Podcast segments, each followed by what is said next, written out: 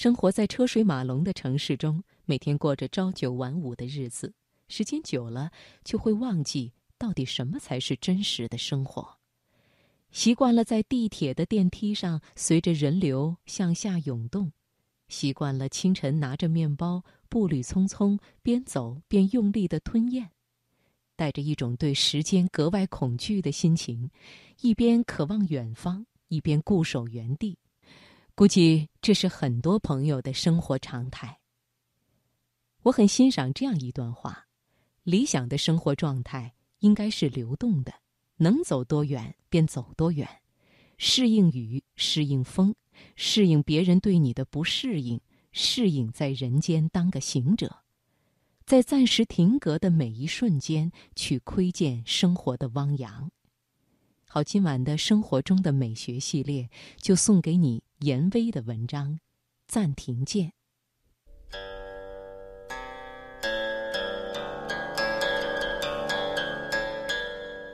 一张琴，一轴画，一朵青花，一方古月，一寸光阴，一壶酒，一纸诗书，一年华。年华，年华，久远的历史，漫长的光阴。寂静之时，放慢生活脚步，享受生活美学。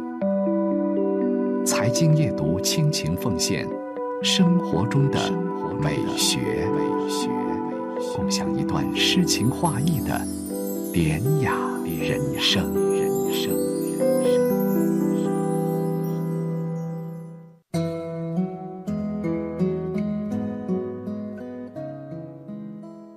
人的一生，有时候紧锣密鼓，幕拉得匆促，戏结束的也快。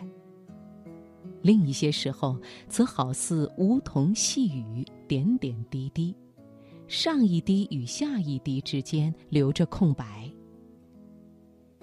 十年前，我不紧不慢、悠闲的过生活，把平常日子看成可供享乐的段子。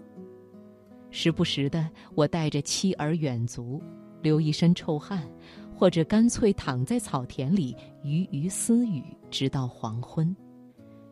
当日头西沉，几岁的女儿喊：“爸爸，爸爸，快看天上的云彩，好多颜色呀，那里好美。”诗意的发生正从童言开始，于是我慢慢的看，慢慢的想，我觉得最美的风景莫过于天地之间定格成一幅剪影，我女儿她妈妈。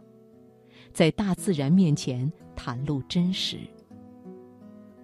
一头牛，它懂得反刍，粗笨的草料在它胃里挤进挤出，先是狼吞虎咽，慌不择草，一旦被收容进肚腹，它变得镇静舒缓，细心梳理草料的营养。它是知晓了生命里暂停的密码，不急。因为许多事要慢慢来，要学会等。四十岁后，我才明白这个道理，所以我上班无穷无尽的工作，晚上却一定要看看书，在电脑前敲几段话，在 QQ 上和同学朋友说几句贴心话。所以我看人不再剑拔弩张，所以我对名利不再过分追逐。我的一位亦师亦友的政府官员，今年五十岁了。三十年前，他写诗风风火火，诗歌是他的第一恋人。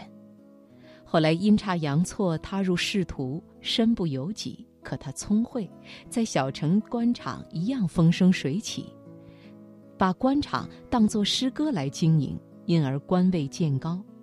诗心却藏在骨子里，每年用笔名写诗，在报刊发表。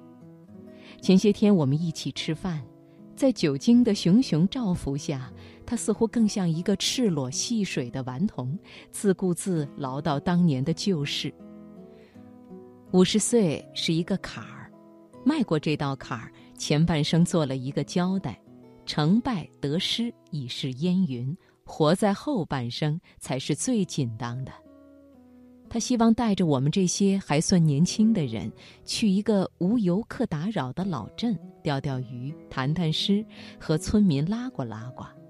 我明白，他提前在为退休以后的岁月布道。所谓道，说起来玄虚，其实也就是天之道、人之道，归根结底是自然之道。我的师友，他算是悟道，从五十岁开始。